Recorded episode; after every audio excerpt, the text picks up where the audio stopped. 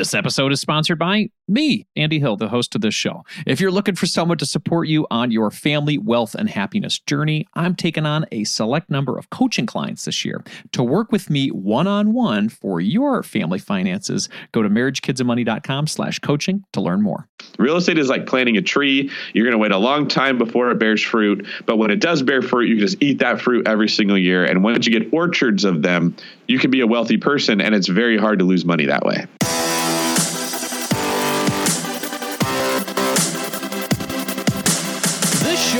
Dedicated to helping you strengthen your family tree and live financially free. Welcome to the Marriage, Kids, and Money podcast, everybody. This is Andy Hill, and today we're talking about investing in real estate. Yes, my friends, my search for information continues as Nicole and I save up for our first rental property. I'm trying to look at all the angles before we proceed, really. It's, uh, you know, looking at the mortgage route or, or buying all in cash route. And, and one method that's been super intriguing for us lately is this method called BRRRR and uh, yeah, it's uh, it's it's an acronym, it, and we're going to get into that today.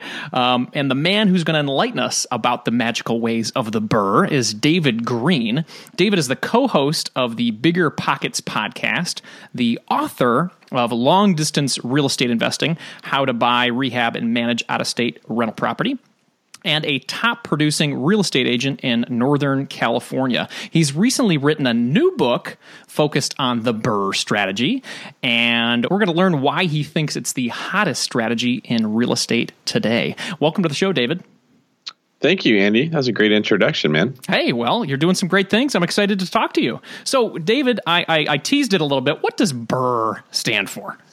So BRRRR is an acronym, like you said, and it stands for buy, rehab, rent, refinance, repeat. And it's really just the order in which you, the most efficient way to buy and hold rental property is. And it would kind of stand in comparison to what we call the traditional method. So let's talk about that. So why why do you think it's uh, better than the traditional method? So when you buy real estate, which is an amazing investment when you hold it for a long period of time, the the hardest part of doing it well is that you put your money into a deal like the down payment, then you put more money into fixing the house up. Then your money sits in that house. While it will earn you a return and that return will be really big over the years, it's very difficult to do it at scale because there's so much money that's required upfront. And the only way to get that money back is to sell or refinance the property. Now, when you sell a property, you have capital gains taxes, you have real estate commissions, you have closing costs. You may have to fix the house up before you sell it. You may have to evict a tenant. There's a lot of expenses that are associated with the sale of a property. When you refinance a property, all you have are closing costs. Mm-hmm. So it's much cheaper to get money out through a refinance and avoid taxes and commissions and everything else. Uh, the problem is most people don't buy property that they have enough equity where they can pull their money back out. So the BRRRR strategy is all about buying a fixer upper home, making it worth more, and then pulling your money out once the property is worth more so you can go buy another house. I love it. Okay, well, we're going to dive more into BRRRR in a little bit, but I'd love to learn a little bit more about your background with real estate. You've actually had a lot of success. Um, so, how did you first get into real estate? You know, I kind of backed into it actually. I had a buddy who was buying a property to live in in Lathrop, California, and he got accepted into Bible college, so he was moving away and he was going to lose his earnest money deposit.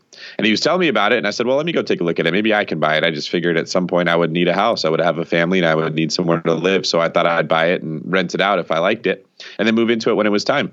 So we went, we checked out the house. It looked like a good deal. I had already been kind of checking out what home prices had been doing. This was in 2008, so the market had already crashed and it was really low and I ended up talking to his real estate agent and said, "Hey, Matt can't buy this house, but I think I can. What do I have to do?" And she said, "Get pre-approved through the lender." And she uh, she wrote another offer for twenty thousand dollars less than what he had added under contract with, and the seller agreed to it. So I ended up buying a house and had no idea what I was going to do. That was kind of funny. I showed up with like my mom's vacuum cleaner and some Windex, and I just was like, well, I guess I better try to clean it. And I found a renter on Craigslist, and I basically did everything wrong. I didn't run a credit check. I had no idea how to manage a property. I had no idea what I was doing and I got a result that I should have expected by doing everything wrong.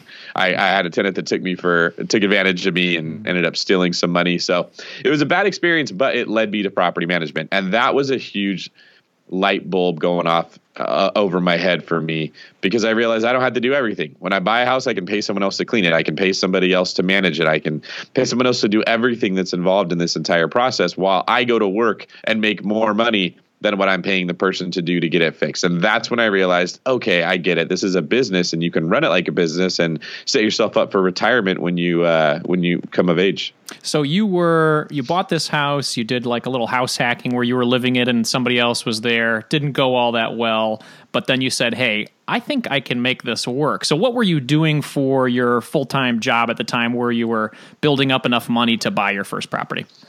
That's a really good question. So I was working as a police officer. I had worked I went to college and I lived with my parents in college, so I paid for my school and I paid for my car working in restaurants. I would drive pretty far to get to like the nicest restaurants I could work at, steakhouses, or they, they're really expensive. Their tips were going to be better. So it was a little bit harder than just like working at Applebee's. But there was an upside where you could make more money as, especially as a college kid. I'd be making several hundred bucks a night, and I just save money really well. So it worked out really well that when I graduated school, I had everything paid off, and I had ninety thousand dollars in the bank just from money that I had saved up and I didn't have to pay like you know tuition or I mean you didn't have to pay room and board because I was living at home. And so right around that same time is when the market crashed. So I took my first year after college to get hired. I got hired as a police officer. I went to the academy. I graduated. I passed my probation. The market tanked. This house was right there, and here I am with money in the bank that I've been saving the entire time.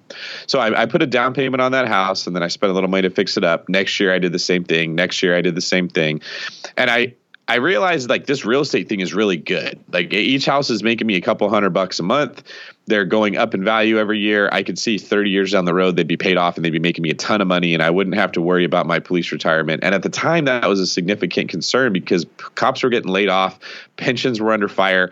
There was a lot of, of controversy between like should we honor the pensions that we've given to police officers, firefighters, paramedics, stuff like that. Uh, but what happened is I realized I'm working 90 to 100 hours a week to save the money to buy these houses. So at a certain point, California became too expensive. I started buying in Arizona. Arizona became too expensive. I started buying in Florida. And I became known as the guy who, who invests long distance. I could go to any state and I could buy a rental property there and, and rent it out and make money on it but it was just so much work. I mean, it's hard to save thirty to fifty thousand dollars to put as a down payment on a house, especially if you've got a family, you've got kids. Now you're struggling with guilt. Should I really be investing this money in this instead of taking the kids to Disneyland or buying them nicer shoes? Right? Just complicates everything. It was hard enough for me as a single guy. So what happened is I realized I need to find a way to do this where I'm not just dumping money into properties and letting it sit there. And so instead of saving up thirty, forty thousand dollars and putting buying a house with it, I saved up eighty thousand dollars, and I went and I bought a fixer upper house for fifty thousand, and I spent thirty to fix it up. Hmm. So what happened is because I got such a good deal on this house because it was in such bad shape, and I had spent a total of eighty thousand dollars, it was now worth one hundred and twenty thousand. So the bank said, well, we'll let you borrow 75% of what that house is worth when you're done once you get the appraisal. And 75% of 120,000 is say like 85 or $90,000, right? So I immediately got more money back than I had put in and I had this asset that was cash flowing every month and making me money and I didn't have to leave any of my money in the deal. I got all this money back plus a little extra which I could then go buy the next house. And that's when I realized, wow, this is super sustainable. If I do it right every time, I could just keep buying and buying and buying and I could get a big portfolio of real estate and I can actually build some significant wealth rather than just, you know, a couple of houses here or there over a 20, 30 year period. Well, it makes a lot of sense. So, how, what does your portfolio look like now? So now I've got about 35 houses across the country. I'm invested in several multifamily apartments with other investors. We call those syndicators where we all kind of put our money in together and then somebody goes and picks the property and they buy like a big two, 300 unit apartment complex. I've got a couple uh, mortgage notes where I I'm like the bank where somebody makes their mortgage payment to me for their house, and then I've got money invested in different funds like note funds and stuff like that. So I, I'm very heavily invested in real estate, but it's spread out through different kinds of real estate. And I love investing in real estate for several reasons. I mean, the first is you can make a house worth more than what you paid for it with a little bit of elbow grease. You can add a bedroom, add a bathroom, rehab a kitchen, pay somebody else to do that. You can't do that with a lot of other investment vehicles. If you buy a stock at a price, it's up to the company whether that stock goes up. You don't really have much say in it. You can also borrow money very cheaply to buy real estate. You can borrow 80, 90, even 100% sometimes of, of an asset's value from a bank at a super low interest rate. So you're only putting a little bit of money in. And I like to tell people that if you buy a house and, and the house costs $200,000 and you had to put $20,000 down. Well, if that house goes up to $220,000 the next year, you didn't just get a 10% return on your money. You got a 100% return on because you only put $20,000 in. And conversely, if it goes down, if it goes from 200 down to, to 180, it doesn't change anything for you as regarding your cash flow. You've got the same money that's going to be coming in, regardless of what the value of the asset does. So there's like no downside. And I have this analogy: it's like a mountain climber climbing a, a mountain with a belay you can go up. The belay doesn't stop you from going up. But man, it's nice if you fall that you've got something that catches you so you don't keep going. And real estate's one of the few things that will offer offer a belay system as opposed to other asset classes. And then you've just got inflation. I mean, with inflation, things become more expensive. Your rent's going to go up every year. The value of the asset, it could go up, it could go down, but overall, it's going to be going up. You get significant tax benefits when you invest in real estate, like significant. Sometimes 100% of the income you earn on that property is tax sheltered. You don't have to pay taxes on it. And then when you hold it over time, that loan's getting paid down, but your tenant's paying it off for you. So every single payment that you make, a chunk of it is going towards the principal, and your loan balance is going down.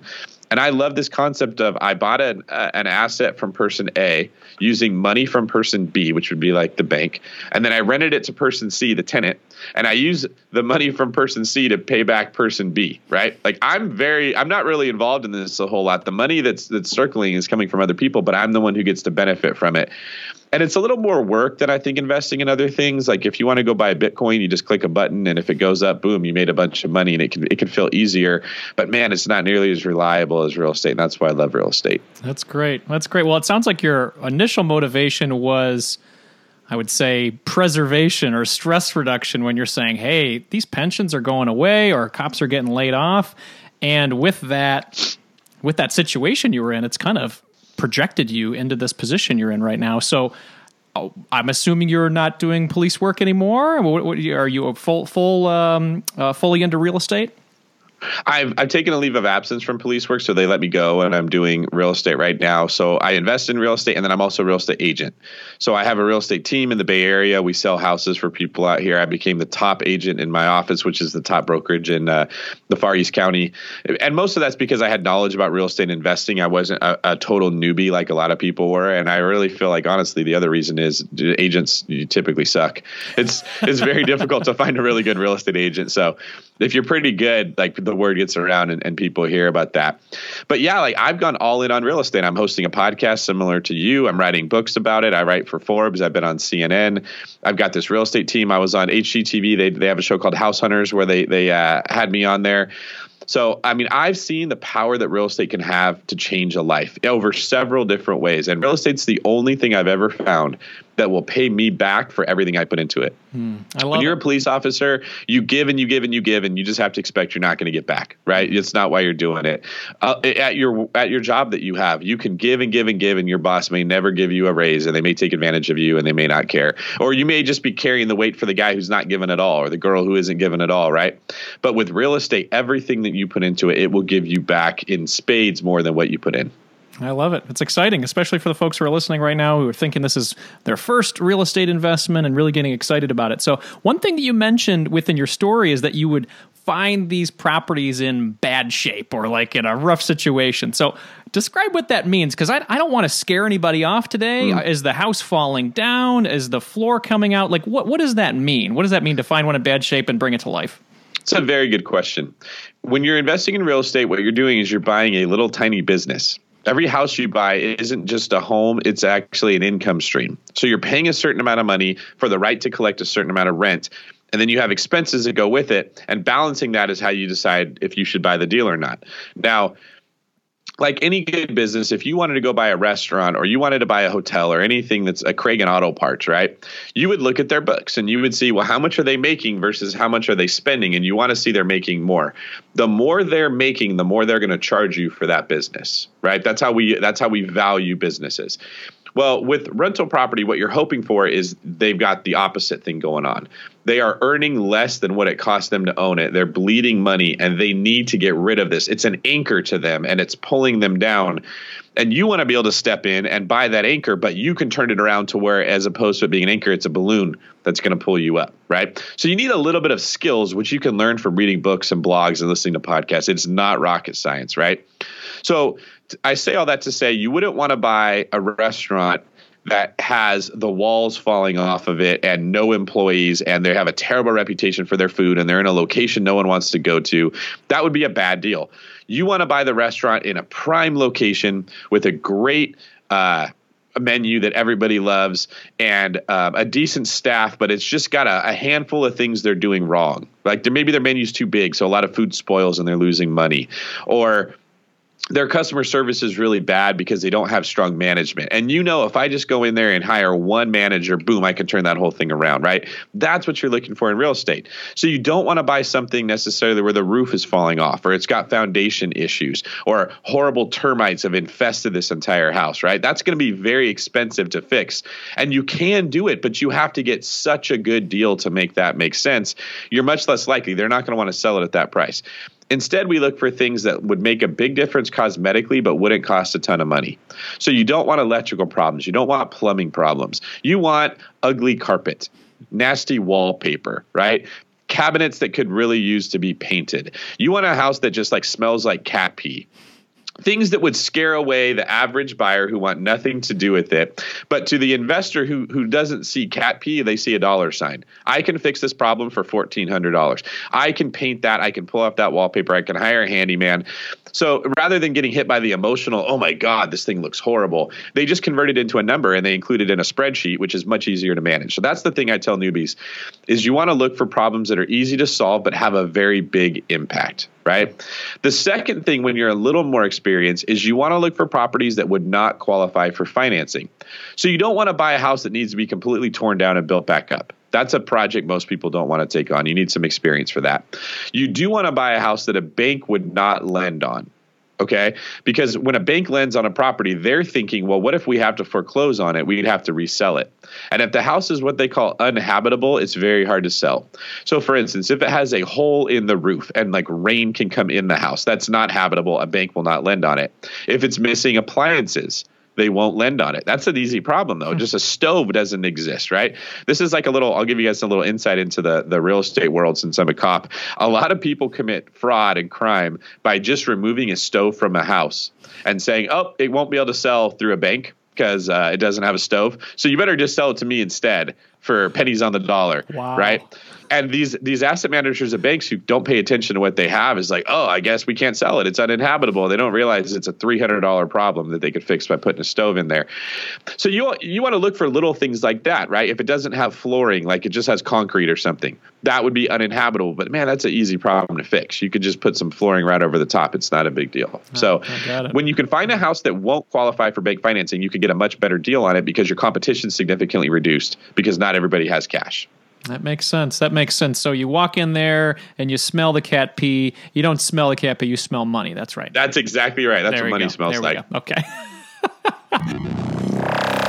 we'll be back to the show after a word from our sponsors.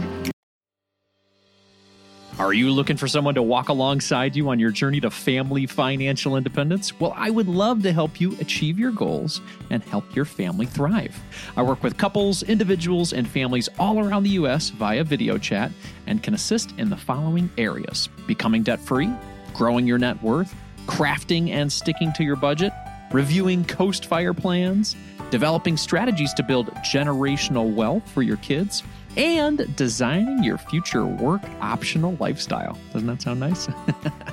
if you're interested in working with me one on one, you can book a time with me by visiting marriagekidsandmoney.com slash coaching. I would love to help you strengthen your family tree and live financially free. Visit marriagekidsandmoney.com slash coaching to learn more, or you can click the link in our show description.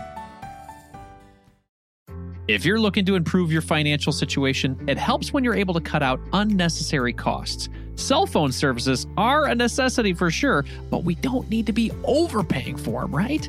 That's why I like Tello Mobile, a phone service worth talking about.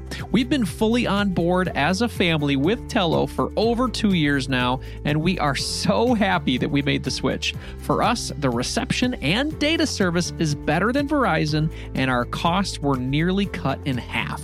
Tello runs on the T Mobile network and it's wowing new customers like us with their rock bottom prices and stellar service. With over 10,000 reviews, Tello is rated as excellent on Trustpilot, and this is quite rare in the wireless world. Nicole and I went for the unlimited data, minutes, and texting plan for only 25 bucks per month each. Isn't that crazy? You heard that right. $25 is their most expensive plan, actually. And Tello is running a special offer for MKM listeners right now. Check out Tello today at marriagekidsandmoney.com slash Tello.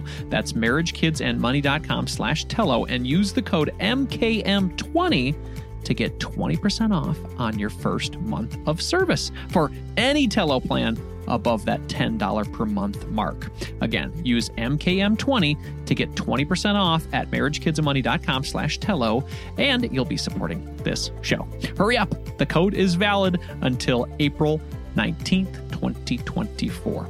marriagekidsandmoney.com slash Tello. Thank you for considering our sponsors, everybody. Let's jump back into the show.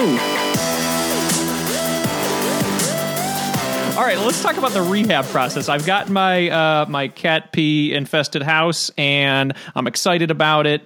And what are the main areas that I should focus in in this house to get the most bang for my buck? I know when I'm shopping for a home to live in, kitchens and bathrooms are really important to me and my wife. But is that the same with uh, um, investment properties? So when you're buying a single family home, which most people will be, it is the same because you want to start from the end and work backwards. And you want to look at what makes a house worth more. With single family homes, homes are valued based on what other houses around them sold for. It's very simple. We call it comparable properties.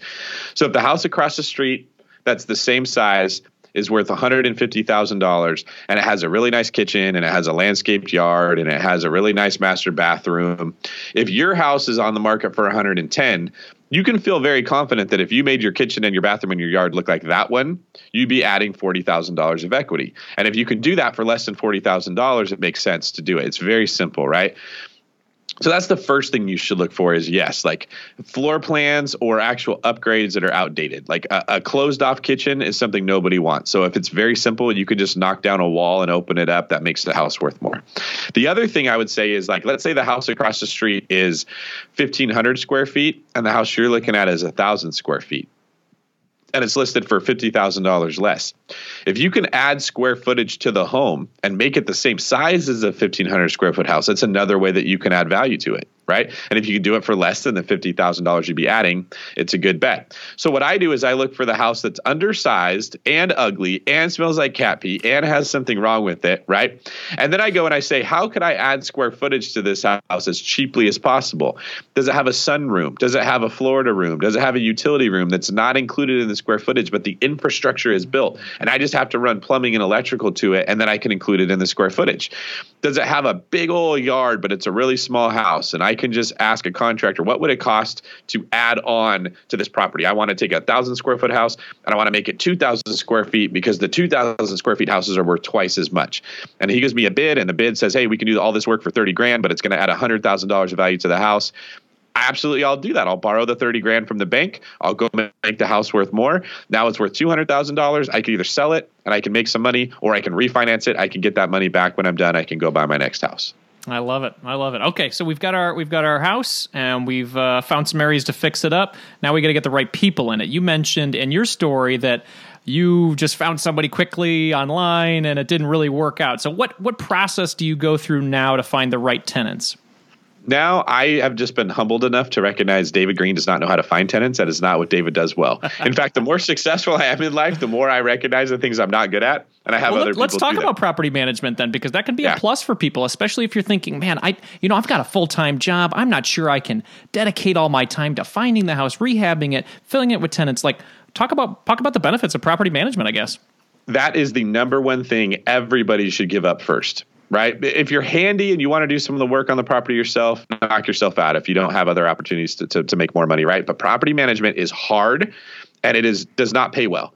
For for the 100 $150 a month that I give a property manager to manage a property, God, the amount of time that that saves me and the headache. And not only the time it saves me to do the work, but the time it saves me to get good at doing what they have to do. It's a skill, right? Like it's just like being an agent. A lot of people say, well, should I just get a license so I can sell my own house? And like, yeah, but that's kind of like saying, should I go to medical school so I can like treat my kids when they're sick, right? Like you can become a doctor, you can become a lawyer, you can become whatever, but do you want to take the time it takes to get good at doing that thing? Because it's a thing. So I like to leverage as much as I can onto the people that are good, and property management is the first thing I go to. the The number one reason is because they're doing the hardest job that pays the least. It's the easiest one to leverage. The next reason I like to do that is they are in the business of real estate. These are experts. If they're good, these are people that are dealing with tons of other investors, tons of landlords, tons of tenants. They know property values. They know the parts of town that are good versus bad. They knew they know which houses they're going to get a good tenant in. They know what a good tenant looks like, right? They're experienced in doing this all the time. Use them for their knowledge. If you're if you're feeling insecure and, and you don't know exactly what you should be looking for talk to your property manager about it. That's what i do when i, I go buy in markets that i've never even been to.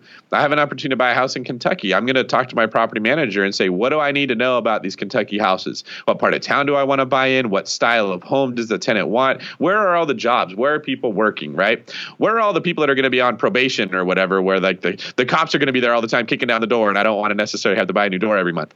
They, they know all that stuff. So you don't have to learn it all. You just have to find the people that do know it.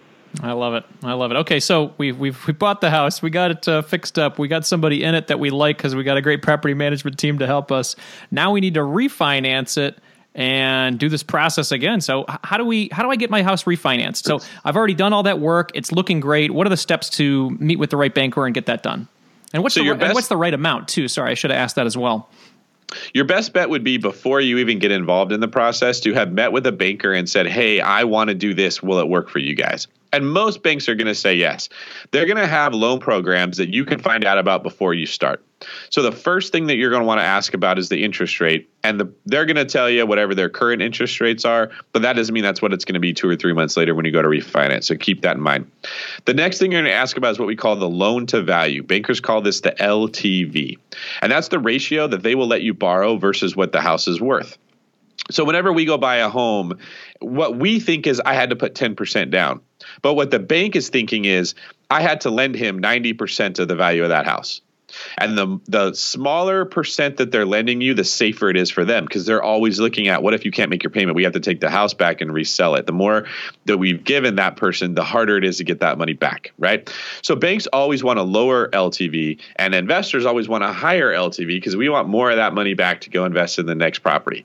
So you can typically find the balances for an investment property right around 75%, which would be the equivalent of buying a house at 25% down right? In the traditional method, if you put 25% down, you then go have to put your rehab into the house. You've made the house worth more, but it doesn't matter because that just shows on paper. In the BRRRR method, when you when you spend all the money up front, and by the way, it doesn't have to be your own cash. You can partner with a friend. You can borrow it from your 401k. You can get a private money loan, a hard money loan. There's there's lots of creative financing options if you don't have that much money just sitting in your bank account. But once you've bought it and fixed it up, you're borrowing 75% of the asset once it's worth more right? Not when you bought the house for sixty thousand, but when it was worth one hundred and twenty thousand dollars. That's the key that makes BRRRR work. Is you leave less money in the deal, so you have more money that you could go reinvest. Your ROI is a lot higher because you invested less money, and you get better at investing in real estate because you can keep buying. So the refinance part shouldn't be hard as long as you go to the bank first. If you have really bad credit, um, if you haven't had a, a, job that a bank would consider suitable for for giving a loan, you don't want to be super invested in this deal and then find out, oh shoot, I can't refinance it, right? You really want to get pre-approved before you start the whole thing and have an idea of where you're headed. Um, but most of the time, your first four deals will be pretty easy to refinance. Then your next six will be kind of difficult to get up to 10. Once you've got 10 loans, which most people never even get to, they always worry about this. But like by the time you get to 10 loans, you've got skills to figure out how to get more. You can't get the same loans that a normal person gets. You can't get a Fannie Mae, Freddie Mac, uh, like government sponsored loan. You have to get a little bit more creative with going to portfolio lenders or commercial lenders to get your loans. Um, but like I was saying, once you get to that number, you have so much experience and so much confidence in this, it's not very difficult to do. And then are you getting to a point where you're starting to make that money back from your tenants where you're throwing that at the mortgage or are you letting the 30 year or 15 year ride until they're paid off? What, what, what are your, what are your goals there? I let it ride because the interest rate is so low, right? Sometimes you're borrowing four, five, six percent money, but your the return on your investment is like 20 to 70 percent, depending how much money I left in there. So what I'll do is is, is similar to this. I'll buy the house, I'll fix it up, I'll rent it out, and maybe I'll wait six months before I refinance it. Right. So because I have no mortgage, let's say it's running for a thousand a month. I've got no mortgage on the house. All I'm paying is the taxes and insurance. Let's say that I'm saving out of that thousand dollars, three hundred of it goes to tax and insurance, and I'm keeping seven hundred. I'll put that seven hundred in the bank and I'll use that as my reserves. So six months of this, and I've got forty two hundred dollars that I now have as a reserve account in case something goes wrong with that house. Then I will go refinance it. Once I refinance it, my cash flow drops from seven hundred down to two hundred or so. Let's say it's five hundred bucks a month for my mortgage. So I'm only making two hundred a month, but I've gotten all my money back out of the deal. I have a loan that I'm slowly paying off. Next year, the rent's going to go up from a thousand to you know a little bit more than that, like a thousand fifty. So now my cash flow is two fifty instead of two hundred, and I'm just playing the long game. It's very conservative. It's very safe. It's very boring. But getting rich slow is the best way to get rich. That makes a lot of sense. David, there's a lot of Dave Ramsey fans that listen to this show uh, just based on, you know, my background and some of the things that we've talked about, about getting rid of your debt. You know, uh, if somebody's listening right now and they say, well, you know, if I saved up all of my money to buy the first one, why wouldn't I just save up all my money to buy the next one and, and not have any loans to own to anybody? What, what, why do you feel like it's best to do BRRRR instead of the other way around? You can do that you're going it's it's very similar to a person who has no weight running a race versus you that's saddling yourself with 50 pounds of weights and saying well this is safer and trying to run that same same race. You are not going to get close to as far as that person can get who's unencumbered to run mm-hmm. right? Dave ramsey i'm a fan of his. He's very big on keeping you safe and he knows that a lot of people can, will use debt in a negative way because it's you can be careless and reckless and there's no debt police to make sure you're not doing it wrong, right? I look at it like there's good debt and there's bad debt. Bad debt is buying something that costs me money every month a motorcycle, an RV, a boat, cars. They become worth less every month and I have to put money into them. Good debt is something that I buy that makes me money every month. A rental property is earning me more money than what it's costing right? So I want in my strategy to, to take out as much healthy debt as I possibly can, maintain a healthy amount of reserves and live beneath my means so I never have to worry about if I couldn't make those payment in a worst case scenario, and then let my tenant pay that debt off for me. In, in a world that we live in where people don't manage money well, there will always be tenants, right? They're gonna need a place to live. Absolutely right. So why not give them a place to live and let them pay my mortgage for me because they didn't manage their money well, and I benefit from the fact I do manage my money well while also giving them what they need. If there was no tenants in the world and everyone wanted to buy a home, I think Dave Ramsey's advice would probably make a little bit more sense. But there's such a demand of people that need somewhere to live, and the difference between saving up five or ten thousand dollars, which is what you might leave in a deal after you BRRRR and $100,000, which is what it would take to buy it, is massive. I mean, human beings are not living to 900 years like they did in, you know, Methuselah, Methuselah, Methuselah's age to where we can afford to get by. You don't have that long and you're not going to make much progress if that's the way you do it. Yeah, that makes a lot of sense. So I know you're you're full in on real estate and you feel like this is the great place to go. Do you also invest in the stock market or are you full in on real estate and you leave all that alone?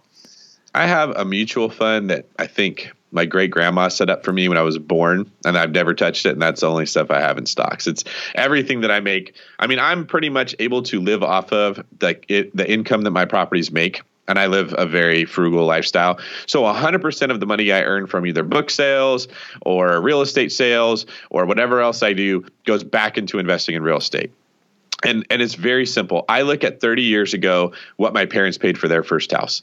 So they bought a house in Manteca, California for $62,000. It was just a 3-2 starter home, right? That house is now worth a little under 400,000 and it would have been paid off by now. right? and my parents were not financial geniuses. They just bought a house like a lot of people did, and inflation did the rest of the work.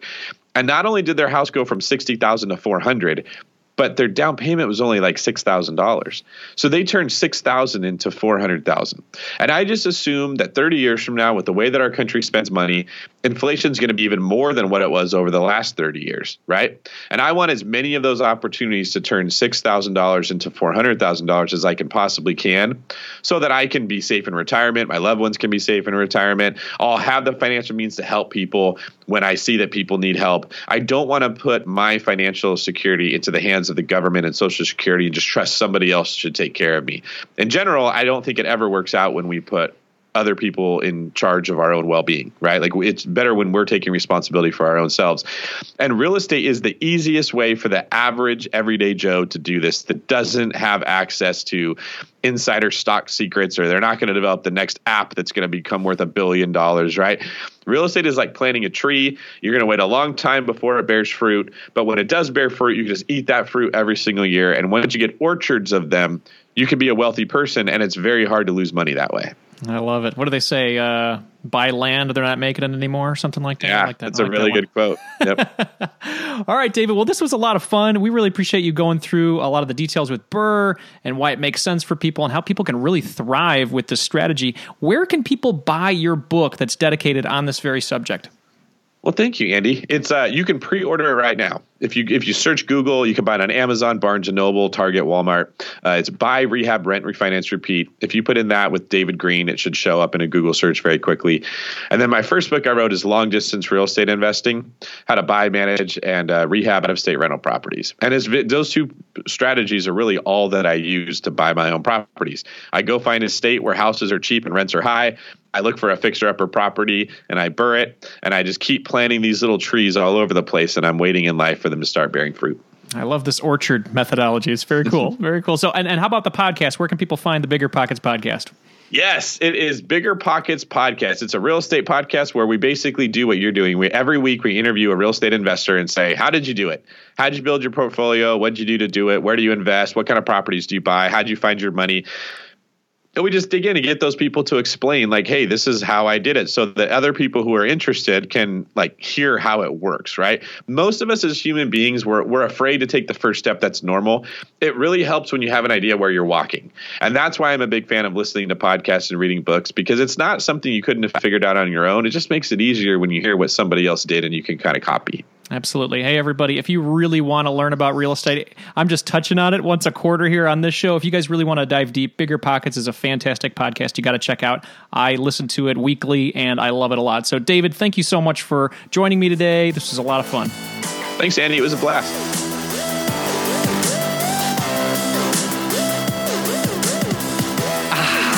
My real estate knowledge continues to grow. I feel like um, getting a master's degree in real estate investing through all of these podcast interviews, and I hope you are digging it too.